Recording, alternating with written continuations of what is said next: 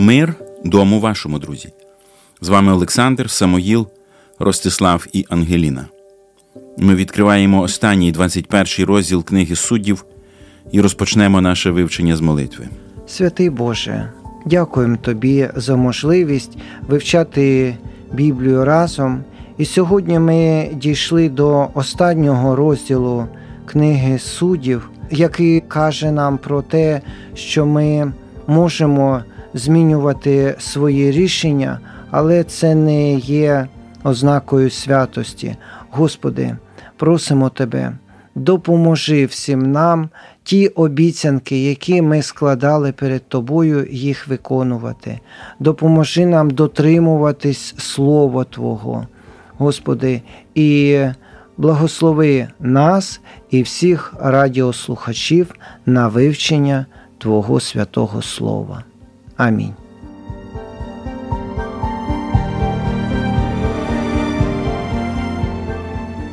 Отже, 21 розділ говорить нам про те, що єврейський народ, ізраїльські сини, вони помстилися за вчинок, який зробили сини Вініаміна, але разом з тим виникло багато питань але які ще залишилися. По-перше, вони не знищили синів Вініаміна. По-друге, вони почали шкодувати про своє рішення, і далі це потягло за собою ще багато проблем. От, власне, що нам потрібно, щоб правильно подивитися на цей розділ, бо знову ж таки ми не бачимо тут позитивних вчинків і позитивних персонажів.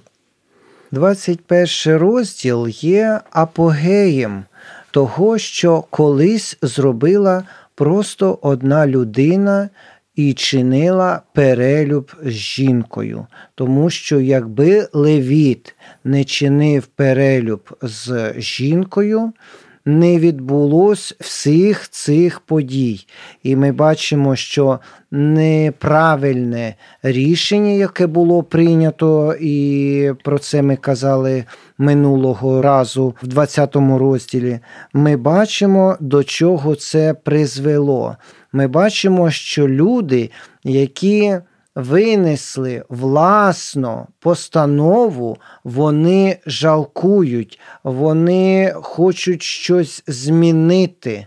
Вони не дотримуються того слова, навіть яке вони сказали, не кажучи вже про те, що каже Господь робити. 21 розділ починається з таких слів: і заприсягли були сини Ізраїля Міцпі, ніхто з нас не віддасть дочки за веніяменянина.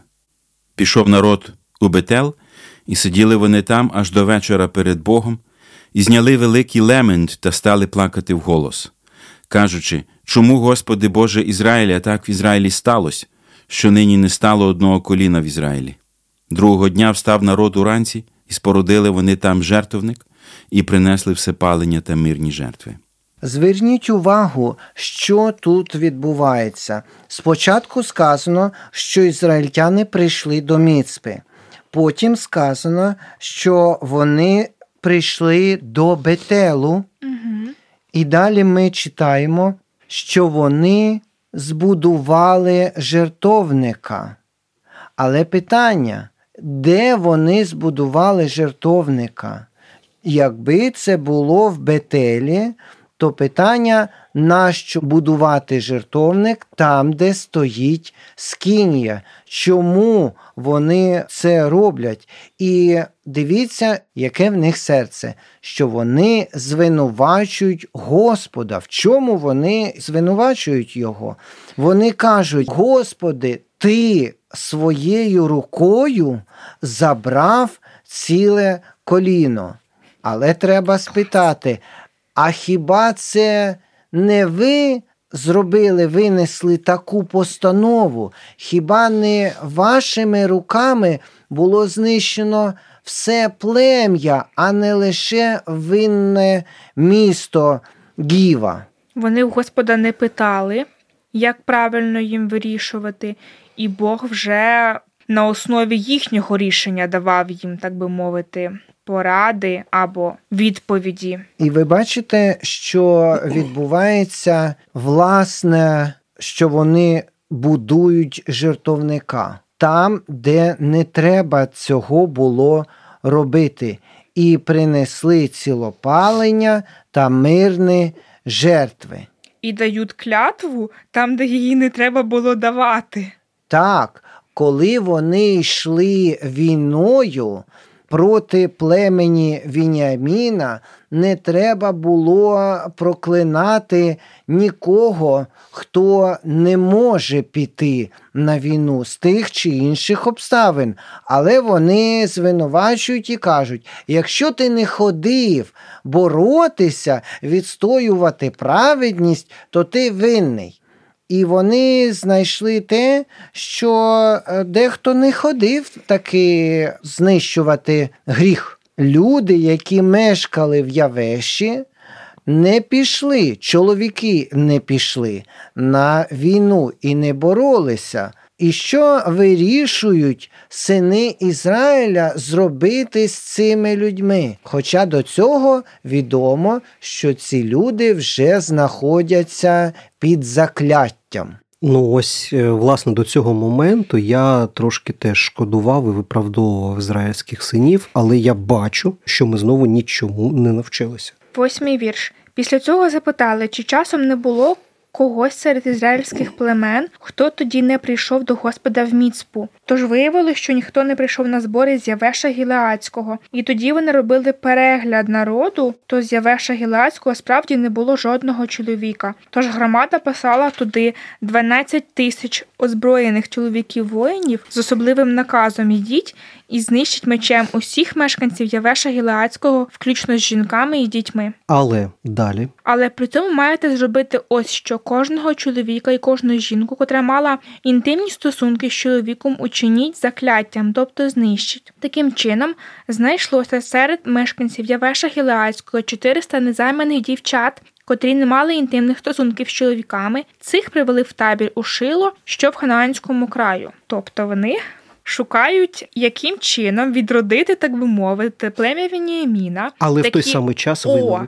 є одно плем'я, яке винне, яких можна знищити. Йдемо знищимо, заберемо їхніх дівчат і віддамо Вініаміну, хоча вони ж проти Вініаміна і боролись. Цікаво те, що коли вони дізналися, що плем'я Веніаміна залишилось 600 чоловіків, вони їх не знищили до кінця, хоча вони воювали про Хоча них. планували, планували або хотіли. Навіть не планували, була клятва. Задача. Було урочисте запосягання, тобто вони присяглися.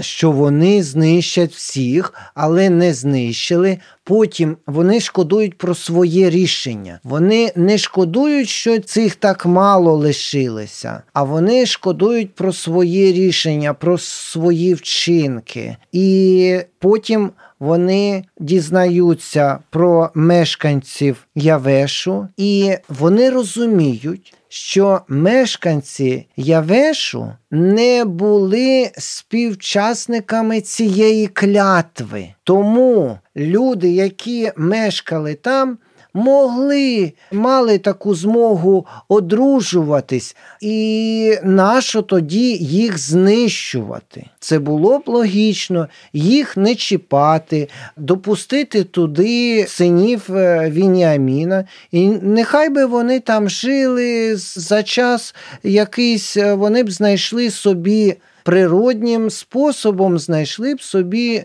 жінок, дівчат, незайманих, і таким чином е, продовжилось би плем'я Вініаміна. Але вони кажуть, що це місто Явеш треба знищити, і вони його знищують, але не всіх. Хоча спочатку вони кажуть, що треба знищити всіх, але вирішують знов таки зробити виключення, бо вони неправильне рішення зробили. І залишають 400 дівчат незайманих. Але 400, не 600. І ось тут ми підходимо ще до однієї незрозумілої події. І я пам'ятаю те, що ти казав раніше, що деякі неправильні рішення тягнуть за собою ще більше неправильні рішення, коли ти починаєш відмовлятися від попередньо сказаних слів. І тоді виходить якась, ну мені наче якась каша. Ми читаємо далі з 17-го вірша.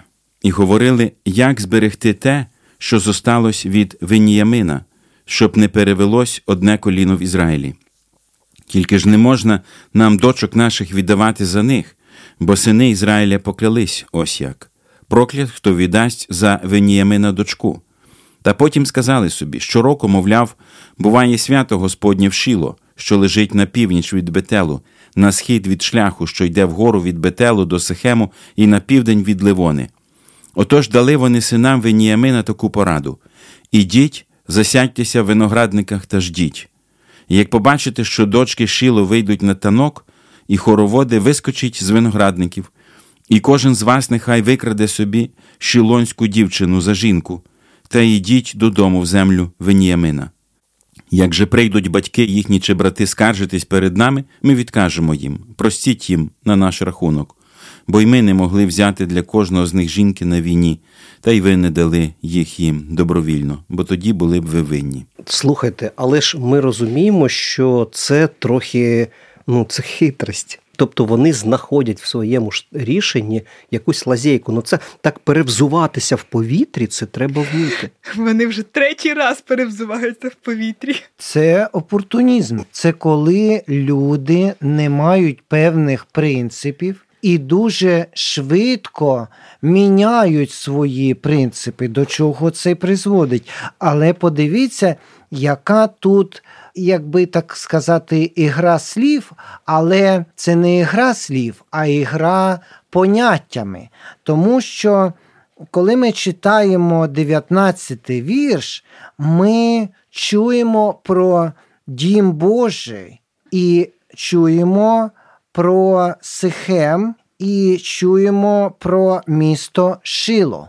Коли ви чуєте слово Шило, яка у вас асоціація з цим містом? Скинія. Так, скинь. Це Скинія. А коли ви чуєте слово Дім Божий, яка у вас асоціація? Ну так само це має бути скинія. Це, Це те, має що- бути Скинія, але Скинія знаходиться в місті Шило, а Дім Божий так називається інше місто. Інше місто? Бет-Ель це місто, де Бог відкрився нашому пробатькові, а Шило це інше місто. Це не одне й те саме місто. Дивіться, 19-й вірш каже: І сказали вони: ось буває рік у рік свято Господнє в Шило, що на північ від Бетелу. Тобто Шила це не є Бетел. Але коли ми читаємо, можна так сприймати, що на північ від дома Бога, тому що ми читаємо Бетел, тому що так зробив перекладач. Якби це слово переклали українською, то можна було прочитати свято Господнє вшило, що на північ від дома Божого. І тоді у людини з'являється таке уявлення, що дім Божий знаходився не в Шило, тобто Скінія була не там, але ми знаємо, що Скінія знаходилась в місті Шило. Богу зовсім не потрібні наші роздуми. Йому потрібна наша любов. Філіп Янці.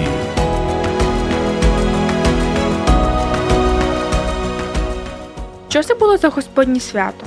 Це невідомо. Зараз не можна сказати, яке саме було свято, тому що тут немає маркерів часу. Якби це було свято перед жнивами, це було б свято Песаху.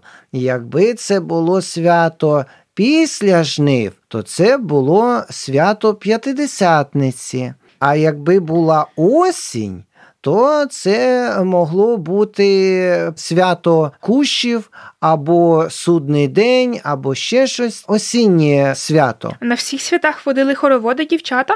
Чи на якомусь цьому одному? Хороводи взагалі водять на будь-якому святі, навіть коли беруть шлюб, тому що в юдейській культурі не прийнято чоловікам водити хороводи з жінками. Тому чоловіки водять хороводи окремо, жінки водять хороводи окремо. Але ми бачимо, що це особливі хороводи. Чому? Тому що тут в них приймають участь незаймані дівчата. Мгм. Тобто це дівчата, які просять у Всевишнього благословіння, щоб їх хтось взяв. Тому що на ті часи це було дуже важливо, і дехто сприймав, що якщо народилася дівчинка, то це буде тягарем для всієї родини. А якщо народився хлопчик, то він спадкує землю, він захисник, і він буде захищати родину важливо в суді. Тому, коли ми читаємо книгу Рут, ми бачимо, що Наомі повертається з Рут до Віфлеєму. І вона в такому стані, що ніхто не може її захистити, але з'являється там Ваос. І це наступна книга, яку написав, як вважають, пророк Самуїл. І цікаво те, що книга суддів, яку ми зараз закінчуємо вивчати, вона каже про 12 суддів і не каже про 13-го суддю, якого звали Самуїл. Тому що коли був Самуїл, він так само виконував обов'язки і робив те, що робили судді за часів 340 років. Які висновки ми можемо зробити, завершуючи дослідження книги суддів? Читаючи цю книгу, ми можемо зробити декілька висновків, особливо коли ми читаємо цей розділ. Ми бачимо, що дія однієї людини, наслідки від цієї дії призводить до національних подій, навіть до війни. Ми бачимо те, що люди схильні приймати рішення, постанови не узгоджені за волею Господа. І потім ці люди, які сказали слово, вони не дотримуються свого слова. Люди роблять самосуд. Ми бачимо, що люди, які мають владу, отримали владу, вони перевищують надані їм повноваження і шкодять тим людям, які їх оточують. Дуже важливо, і люди схильні обходити закони, правила і постанови Божі, навіть власні, для того, щоб дійти до своєї мети. І закінчує цей розділ вірш, який повторюється вже декілька разів в останніх розділах. Того часу не було в Ізраїлі царя, тому кожен робив те, що йому здавалось правильним. В його очах дуже важливо звертати увагу на те,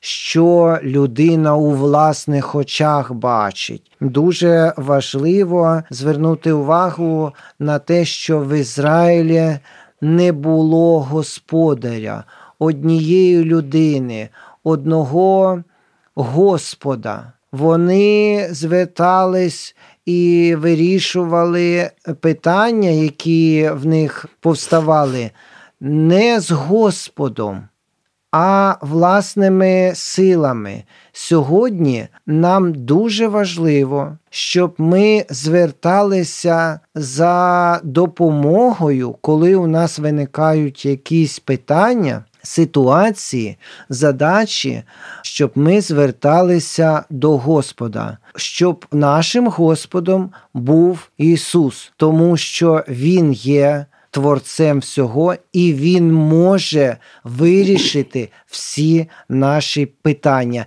навіть якщо нам здається, що ми зайшли в тупік і немає виходу.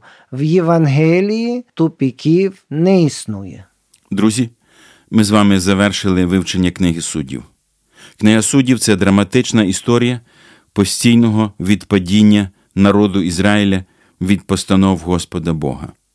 Ця книга починається з інформації про те, що Євусеї, вже мешканців Єрусалиму, не повиганяли сини Веніямина, так що живуть Євусеї в Єрусалимі синами Веніямина по цей день. Запам'ятайте цей факт. Не було ще ніякого ідолопоклонства, не було відступлення. Просто сини Веніямина не повиганяли Євусеїв, а Євусеї, які залишилися, згодом навчили їх і ідолопоклонства, і перелюбу, і всього всього, що відвело народ Божий від поклоніння Єгові. І ось яка дивна послідовність. Коліно Веніаміна, яке першим з колін ізраїльських не до кінця дотрималося Божих постанов, згодом дуже жорстоко за все це поплатилося. Невеличке відступлення на початку коштувало веніамінцям життя майже всього коліна. Ось яким небезпечним насправді є гріх, друзі мої. Якщо від гріха не позбавитися цілком і повністю, то це лише питання часу, коли гріх остаточно знищить нас.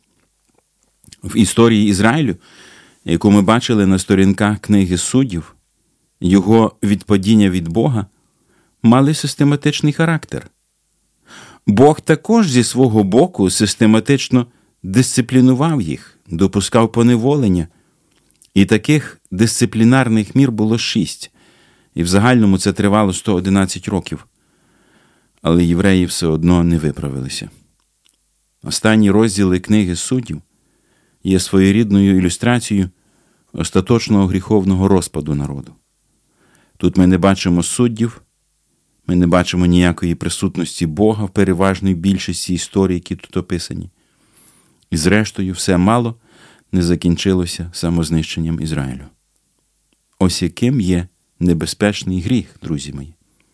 Гріх завжди веде до смерті і знищення.